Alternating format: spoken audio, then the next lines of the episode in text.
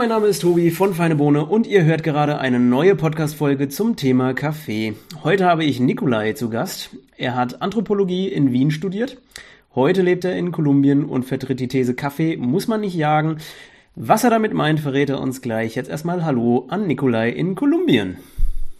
Hallo Tobi, vielen Dank für die Einladung.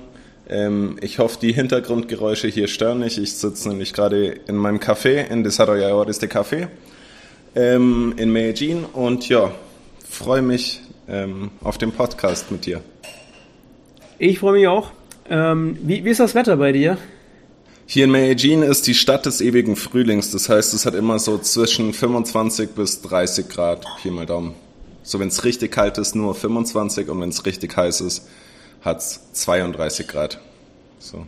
Und äh, eher trocken oder habt ihr es auch gerade ein bisschen regnerisch? Weil hier ist gerade Regenstimmung. äh, ja, es fängt wieder an. Hier in Kolumbien gibt es ja eigentlich eher so ähm, Regenzeit oder Trockenzeit, aber mit, der Klima, mit dem Klimawandel, das verschiebt sich gerade so ein bisschen. Zurzeit sollte es eigentlich Hochsommer sein, trocken. Es ist auch ziemlich heiß, aber die letzten zwei Nächte hat es äh, wieder geregnet. Ah, okay. Ähm, fangen wir mal mit so einer kleinen Fragerunde an, damit die Leute dich kennenlernen. Ähm, erste Frage: Mit welchen drei Worten würdest du dich beschreiben? Uff, mit drei Worten. Hm. Ich würde sagen, ich bin eher spontan, offen und Kaffee begeistert. Ja, das, das habe ich mir gedacht. ähm, zweite Frage. Wenn du die freie Wahl hättest, wo würdest du gerade am liebsten sein, egal wo auf der Welt? Ah, ich fühle mich. Sorry. Da wird gerade ein Kaffee gemacht. Ähm, ich fühle mich gerade eigentlich ziemlich wohl hier in Medellin. Ähm, ich bereite mich gerade vor auf eine kleine Reise. So, ich werde in Bogotá einen Röst- und Cupping-Kurs geben und danach 40 Bauern besuchen. Das heißt, eigentlich kann ich mich gerade echt nicht beschweren. Hier ist, glaube ich, die, obwohl wir einen der härtesten Lockdowns haben in der Covid-Zeit, ist, glaube ich, schon ein sehr, eine angenehme Stimmung, sage ich mal, im Vergleich zu anderen Orten der Welt. Mhm. Ähm, dritte Frage. Wie viel Kaffee trinkst du täglich circa? Ähm, das ist auch so eine interessante Frage, wenn man einem Café arbeitet. Ne? Könnte man denken, man trinkt mehr Kaffee. Aber wie viel ist das ungefähr bei dir? Puh. Gestern habe ich nur einen Kaffee getrunken, aber so einen Kaffee mache ich immer so 30 Gramm mit 500 Gramm Wasser. Ähm, ich glaube, das können so zwischen 0 bis, wenn es richtig viel ist, können es schon auch mal 10 sein. Wenn man dann auch die Cupping Sessions mitzählt, ähm, noch ein bisschen mehr. Wir sind ja Kaffee, Rösterei, Lab. Ähm, wir geben Bauern Feedback über ihre Cafés. Das heißt, da ist manchmal schon ein bisschen mehr Kaffee dabei, auf jeden Fall. Mhm.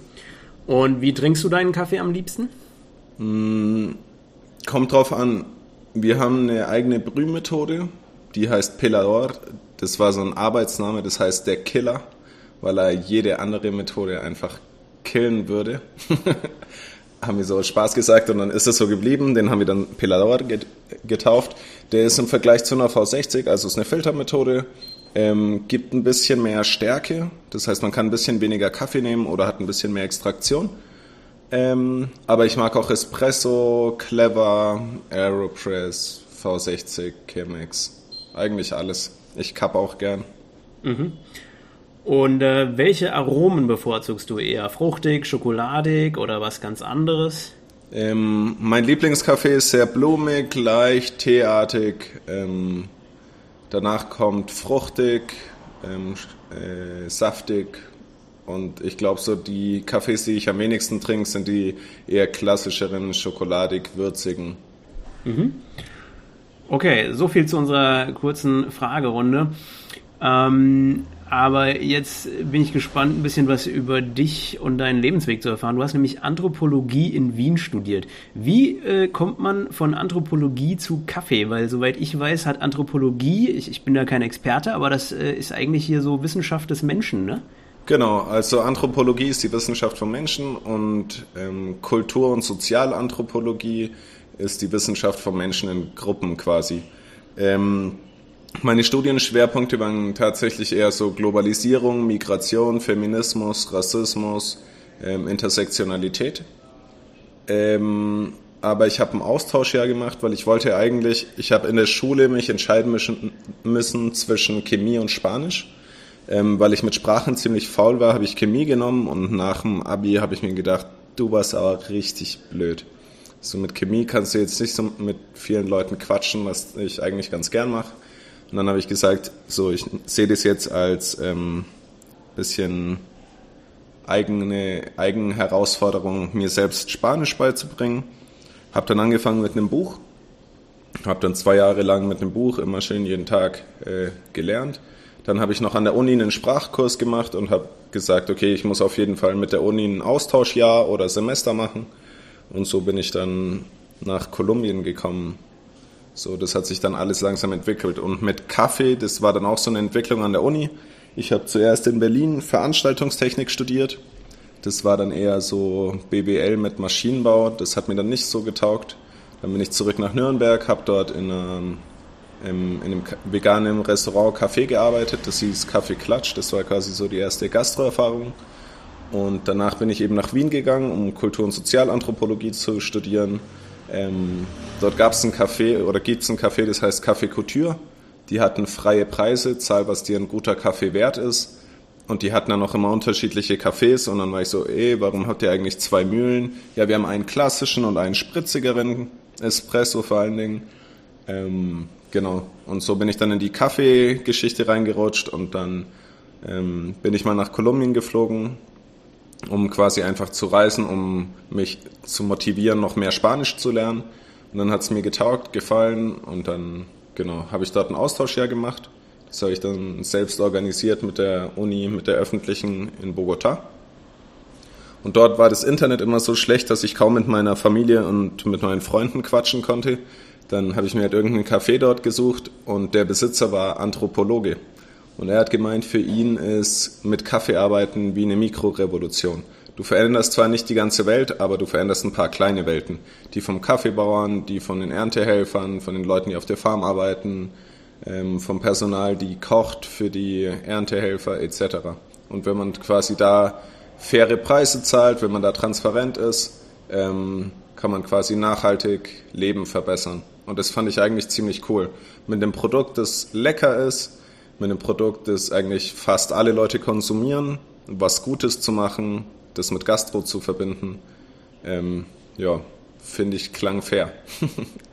und dann bist du äh, wieder zurück nach Kolumbien und hast da einen Café eröffnet, oder wie? Genau, dann bin ich nach dem Austauschjahr zurück nach Wien, habe fertig studiert, habe gearbeitet, wollte dann einen Café eröffnen und für mich ist Kaffee eigentlich, ich bin so ein bisschen ähm, sehr begeisterungsfähig und dann habe ich ähm, habe ich mir gedacht, ja, wenn ich einen Café eröffne, dann will ich aber eigentlich auch ein Cupping Lab, um quasi auch Bauern so Feedback geben zu können. Und dann will ich aber eigentlich auch einen Röster haben und dann will ich aber eigentlich auch so ein bisschen Schulungen geben.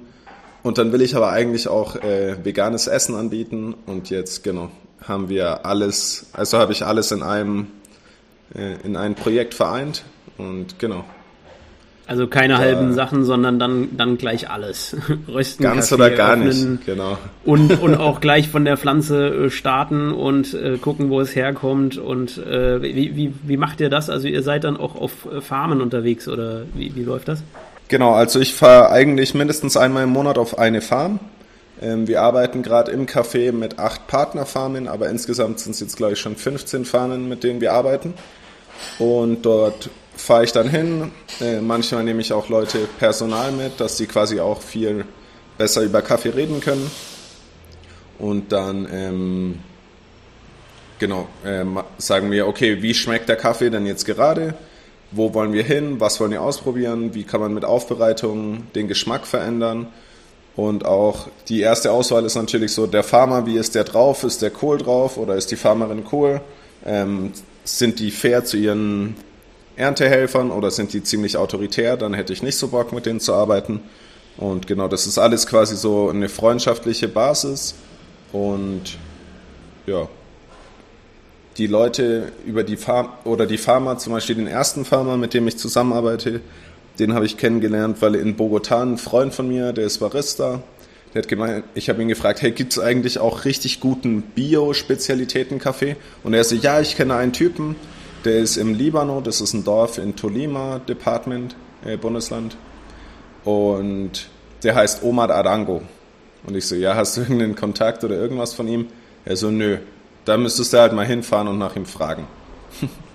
Und dann geht man da durch so ein Dorf und fragt, hier kennt den einer? Ja, pass auf, das war eigentlich eine ziemlich harte Geschichte, wenn ich ehrlich bin. Ich ähm, habe Besuch bekommen aus Wien von einem Kumpel von der Uni, der ist hier nach Kolumbien gekommen, um zu reisen. Dann habe ich gesagt, so, ey, hast du Bock, dorthin zu fahren? Er so, klar, auf jeden Fall.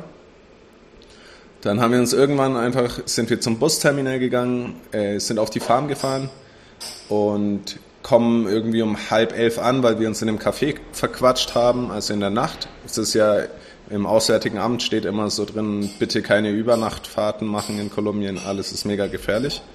Naja, wir sind dann nachts angekommen, haben ein Hotel gefunden und hier, das ist so eine Standardfrage, ist er tranquilo por acá? Das heißt, ist es hier ruhig, die Gegend? Und die Rezeptionistin schaut mich so an und sagt, nee. Ich so, wie nee? Und dann sagt sie halt, ja, die machen hier gerade soziale Säuberung. Ich so, was? Was heißt das denn?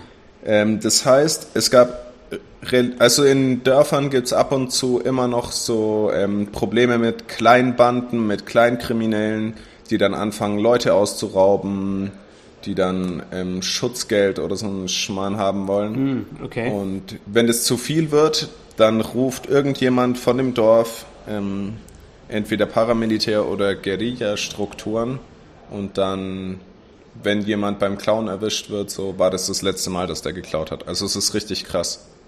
Also das heißt so viel wie so Razzien oder so, ne? Genau, Razzien, aber halt nicht von irgendwelchen staatlichen, sondern von nichtstaatlichen anderen ah, okay. Kriminellen. Und ihr wart mittendrin? Und wir waren dort in diesem Dorf während der äh, Limpieza Social.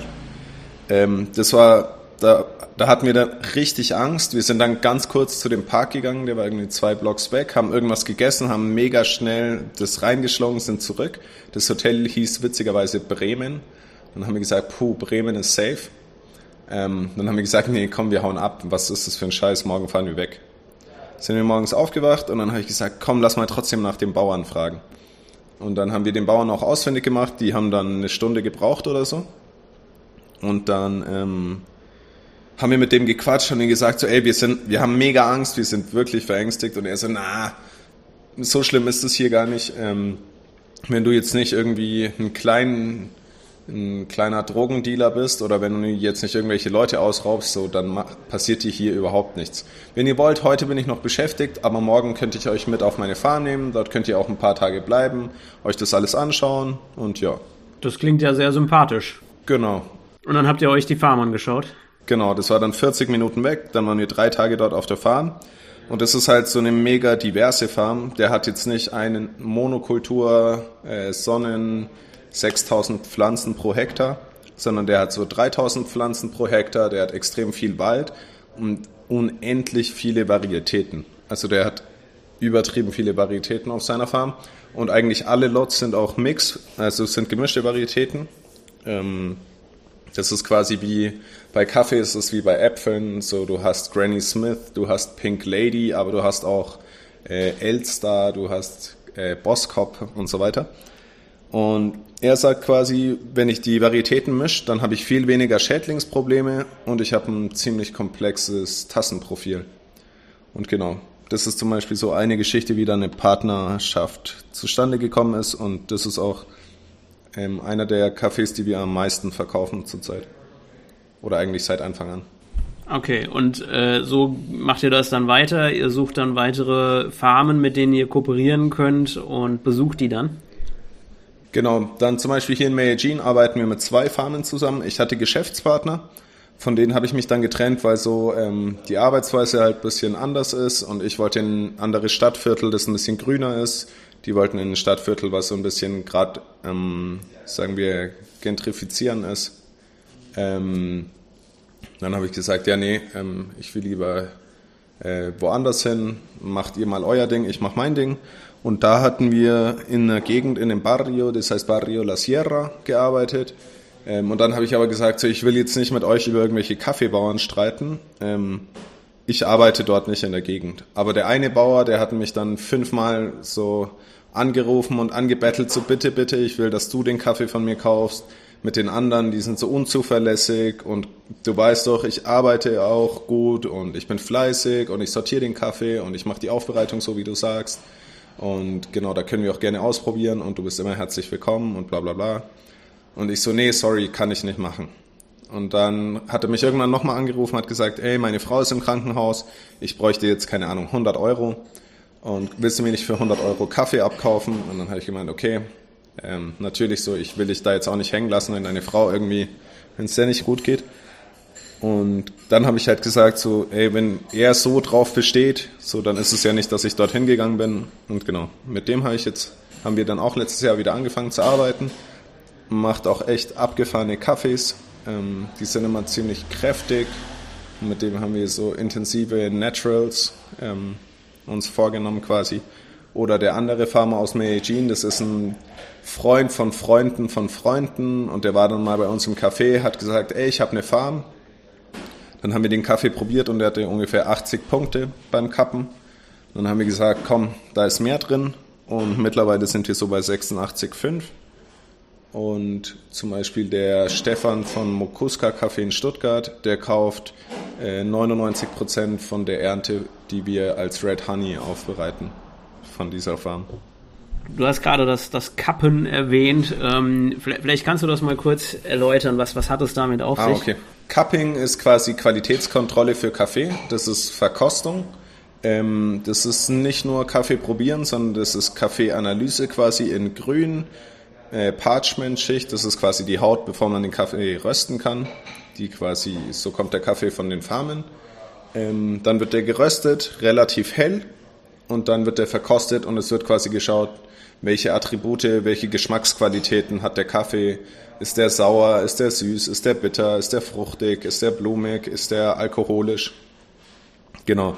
Und je höher die Punktzahl, desto besser ist der Kaffee.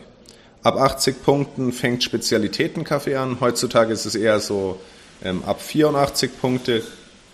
Und über 90 Punkte ist dann krasse Wettbewerbskaffees, äh, Raritäten, die dann extrem fruchtig mit extrem cremigen Mund, also ein extrem mundfüllendes Gefühl machen.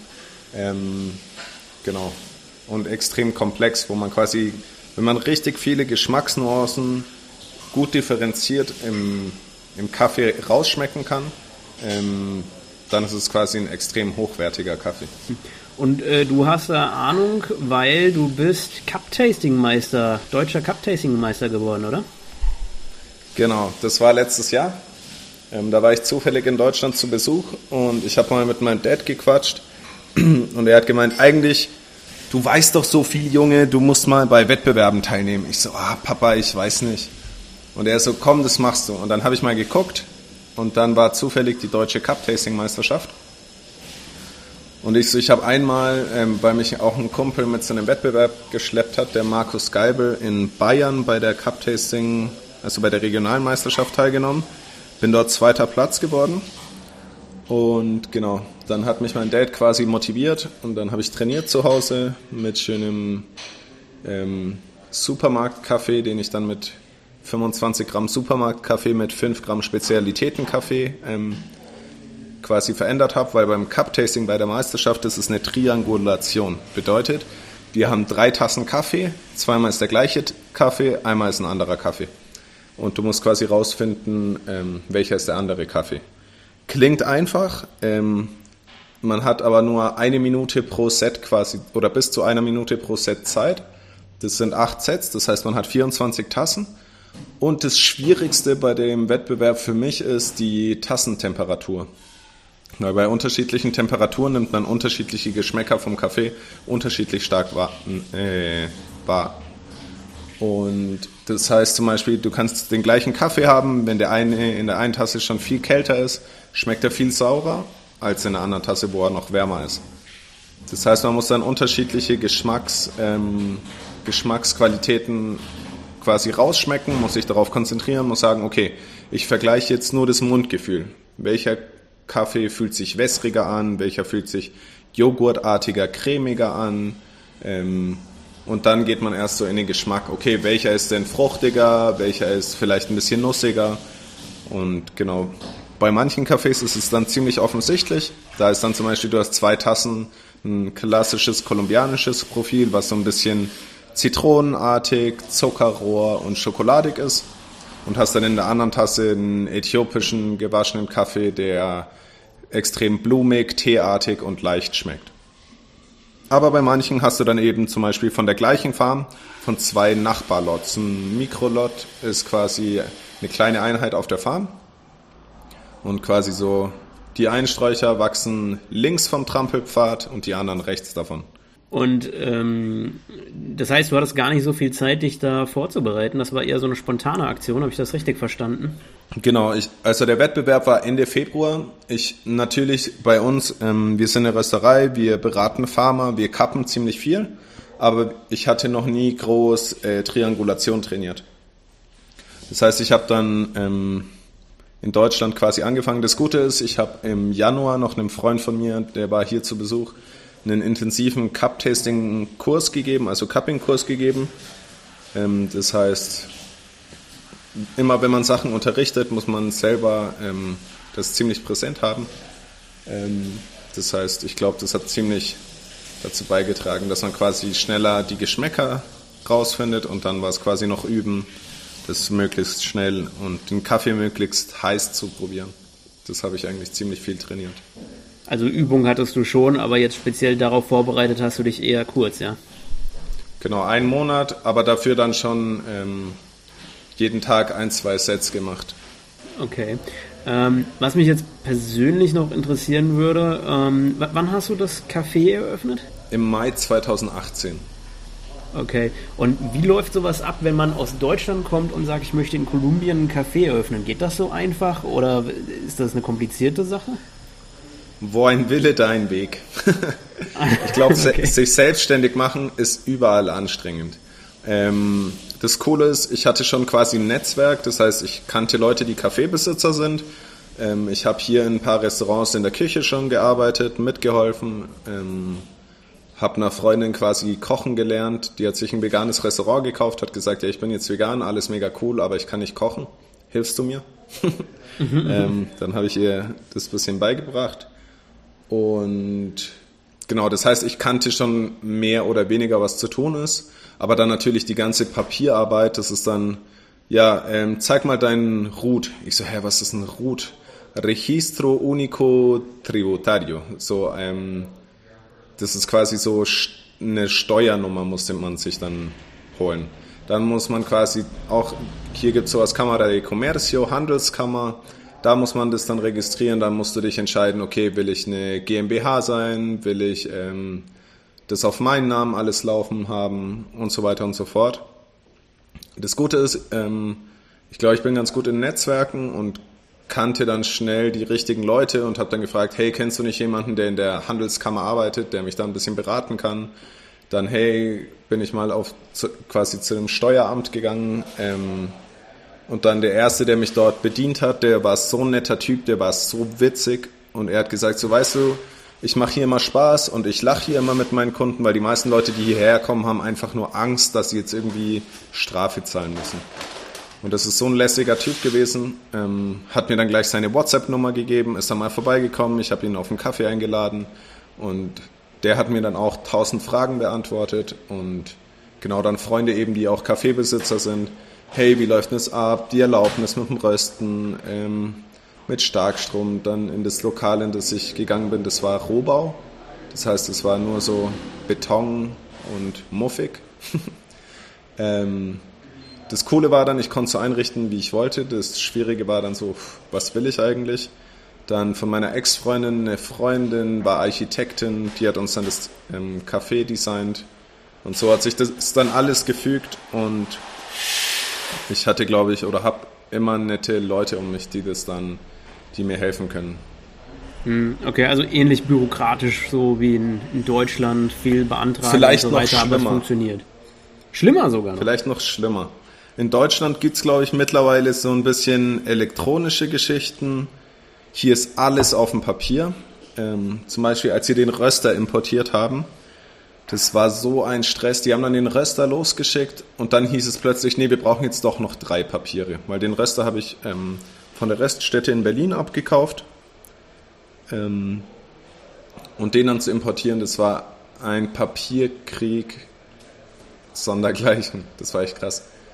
Ähm, genau, also hier gibt es eine Million Papiere und viele Dinge, die muss man dann auch echt jahrelang in Papierform aufbewahren. Auch, keine Ahnung, alle möglichen Kassenzettel. Aber wenn du einen Kassenzettel mal sechs Monate irgendwo liegen hast, dann verbleicht er halt, weil das ja so Thermodruck ist. Ähm, ist denen egal, muss man trotzdem aufbewahren. Also so Bürokratie ist hier schon, glaube ich, noch ein bisschen sinnfreier. Okay. Und ähm, mit dem Café, was mich jetzt auch noch interessieren würde, ähm, wie lief das denn jetzt mit Corona, Lockdown und so weiter? Du hast schon gesagt, das, das war bei euch äh, ein recht harter Lockdown. Ähm, wie wie ging es dann mit deinem Café dann weiter? Es ist ein harter Lockdown. Also wir sind seit Immer noch. jetzt, genau. Wir haben heute den 14. August. Am 16. März hat der Lockdown gestartet. Da war es eine Komplettquarantäne. Es durften nur Leute, die quasi in den extrem lebenswichtigen ähm, Bereichen gearbeitet haben, auf die Straße gehen. Man durfte, glaube ich, erst nach zwei Monaten oder so eine Stunde wieder an die frische Luft als Normalsterblicher. Und genau, langsam wird es jetzt immer mehr geöffnet. Ähm, aber jetzt gerade im letzten Monat sind die Fallzahlen extrem explodiert. Das heißt, die, es gibt ein paar Stimmen, die sagen, okay, wir brauchen wieder eine Komplettquarantäne. Ähm, das ist ziemlich, also es ist ziemlich krass. Die ganzen Cafés, Restaurants, Röstereien und so weiter. Wir dürfen ähm, keine Leute bei uns im Lokal haben. Das heißt nur to go, aber es dürfen auch die meisten Leute nicht raus. Zurzeit ist es so äh, eine 4 zu 3 Regelung. Es gab vorher, ich glaube so im Mai, Juni, war es dann geregelt nach deiner Personalendziffer. Wenn die gerade war, durftest du Montag, Mittwoch, Freitag, Sonntag raus und wenn die ungerade war, Dienstag, Donnerstag, Samstag und die nächste Woche dann geswitcht. Das haben die jetzt wieder rückgängig gemacht, als die Fallzahlen wieder hochgegangen sind. Jetzt ist es gerade 4 zu 3. Das heißt drei Tage komplett Lockdown und vier Tage, so Montag darf 0, 1, 2, Dienstag 3, 4, 5, Mittwoch 6, 7 und Donnerstag 8, 9 auf die Straße. Und sonst halt nur Leute quasi, die im Lebensmittelbereich arbeiten, die in der Landwirtschaft arbeiten, die mit Supermärkten oder Pharmazie arbeiten. Genau. Das sind die einzigen, die raus dürfen. Das heißt für uns als Café, Restaurant, ähm, natürlich alle Besucher sind weg. Ähm, wir haben angefangen dann die Webseite aufzubauen, quasi auch einen Webshop mit globalem Shipping. Also wir schicken auch nach Deutschland gerösteten Kaffee in 300 Gramm Päckchen. Ähm, haben Freunde in den USA, die dann gesagt haben, hey, ich unterstütze dich, schick mir mal ein paar Kilo Kaffee. Haben dann hier angefangen, ähm, mehr Leute anzuschreiben, die quasi so unsere Kundenbasis, die wir eigentlich nie aufgebaut hatten, ähm, dann so, hey, wollt ihr uns eure E-Mail-Adresse schicken und dann so Newsletter angefangen und genau. Mittlerweile haben wir jeden Tag so ein paar Bestellungen, die rausgehen. Ähm, rösten für zwei Kunden, einen in Bogotá, einen in Salento. Und genau, jetzt fahre ich eben nächste Woche nach Bogotá, um dort einen Kurs zu geben. Und so halten wir uns dann quasi über Wasser. Und abgesehen jetzt von, von Bogotá, was, was sind so eure Pläne für die nächste Zeit? Was ist eure, eure Vision oder deine Vision? Ähm, momentan versuche ich mich mehr auf, de, auf den Export zu fokussieren. Eigentlich war früher so, ähm, ja, Freunde haben gesagt so, ey, wäre doch cool, wenn ich Kaffee von dir hätte. Ich so, ja, cool, machen wir. Und dieses Mal haben wir jetzt drei Tonnen Kaffee geschickt, der jetzt in der nächsten Woche vermutlich ankommt in Deutschland. Und genau, verkaufen den dann an Röstereien, Mikroröster, auch ein paar Privatpersonen. Und genau, versuchen quasi die Exportseite ein bisschen mehr auszubauen. Das Gute ist halt, dass wir relativ flexibel sind, weil wir ziemlich breit aufgestellt sind. Ähm, zum Beispiel jetzt nach Bogota habe ich einen Besuch von 40 Farmern über den, Freund, also über einen Freund von dem Freund, der arbeitet in der Rösterei, die arbeiten mit der Universität Bayreuth zusammen, der Simon von Crazy Sheep. Und der hat gesagt, ja, ich kenne jemanden in Kolumbien, wenn wir ein Kaffeeprojekt machen wollen, äh, der kann die Qualität, Qualitätskontrolle für uns machen. und der kennt sich auch mit Aufbereitung aus. Und da gibt es eine Partnerschaft, die ähm, Falan heißt eben. Und da werde ich dann hinfahren und da werden, ist jetzt quasi so das erste Ziel von einem unter 80 Punkten Kaffee einen über 80 Punkten zu machen.